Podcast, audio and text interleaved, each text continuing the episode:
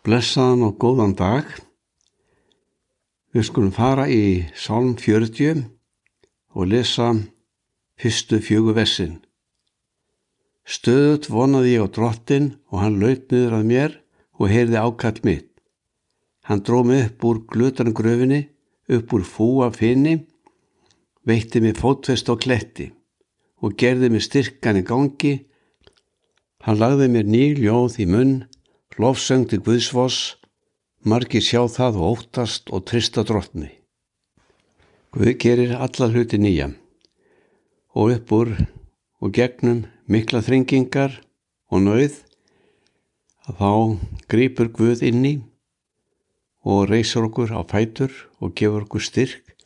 Guð mun aldrei bregðast okkur. Við getum alltaf sett von okkar hann og reytt okkur að hjálp hans. Því að svo elskaði Guð heiminn að hann gaf sinn öngetinn són til þess að hver sem á hann trúur mun ekki glattast heldur hafa eilit líf.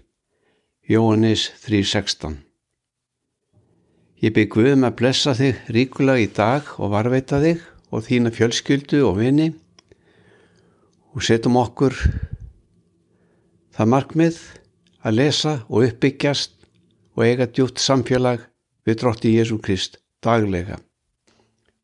Ef þessi kvartning hefur orðið þitt til blessunar og uppbarunar þá hvet ég þig til þess að miðla þetta öðrum þeim þörfin er mikil og verður þetta verkefni að miðla orðu Guðs.